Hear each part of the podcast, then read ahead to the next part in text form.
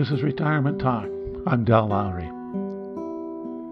If you're following these podcasts, you know that I'm going back to the beginning and rethinking, rewriting, and recording them. This episode ties itself closely with 566 concerning the question when should I retire? Here's my own story, considering our personal thinking when retirement became a real possibility. It's here not as a guide, but only to stimulate thinking. Quitting work or retiring usually means losing income. That's one of the first considerations. How can we live on less? That scares us. For me, the financial fears were conquered when I rearranged my thinking about what is important.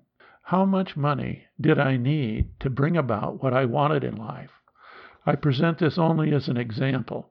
We did not consult an expert. We have no expertise in financial or investment issues, but I think I am an expert in knowing how I view money and my own life. I know that financial matters are of great importance when we first consider the question of retirement. That's common to all of us. I had to rid my thinking from considering the sum total of my income and how much it would be reduced. Rather than looking at the reduction, I had to start at the other end. I had to look at how much money I needed and I should be saying we because this decision involved my wife and myself.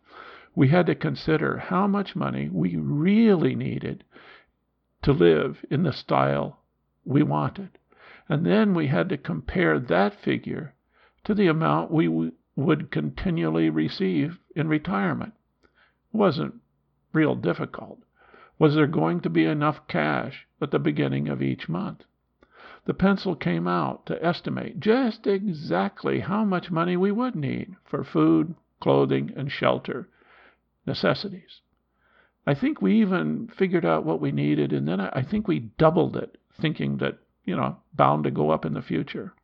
After that, we could affix an amount for other things that were optional car or cars, new or used, clothing, travel, taxes, upkeep on our house, etc. Our list was surprisingly short. In this world of consumption, advertisers continually tell us we need more stuff. But of course, we don't. Not really. What is most important to you? A new car? A new television? A boat? A cruise? Or something else? Like a chance to do whatever you choose with your life on a daily basis. Of course, we could not predict for unexpected expenses or inflation, but we could make an educated guess based on our personal history and the country's stability. Predicting future economic change is dangerous business. We just took the pencil and began to figure to the best of our reckoning. It became crystal clear that if we continued to work, it would be for some reason other than financial. Did we really love our work that much? Did our work continue to allow us to grow and create as we wished? The world is filled with possibilities, and our time is limited. After careful consideration, we realized that our material desires really were limited. We wanted to use our time as best we could for what we really wanted out of life. We bailed, walked away. My wife was 41 years old, and I was 44, and we were free. What an amazing feeling! We were retired, and we were not looking for another job. More than 30 years have passed since we made that calculation and rode with it. We have not sought out employment with one very brief exception, so that I could fulfill the minimum requirements for Social Security and thus Medicare. Very part time work for less than a year. We were not aware when we retired of the importance of Medicare in regards to our medical insurance policy from the state of Alaska. The little method described above worked very well for us. We've enjoyed a life that's even better than we could have envisioned when we took the step.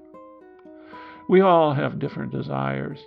It might help to sit down and do some serious thinking about what it is you really want before it's too late. Of course, you may be way ahead of where we were. You may have access to financial expertise or enjoy exploring the retirement sections in bookstores.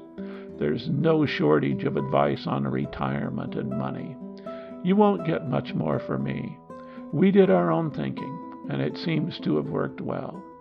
I intend for these podcasts to focus on other matters.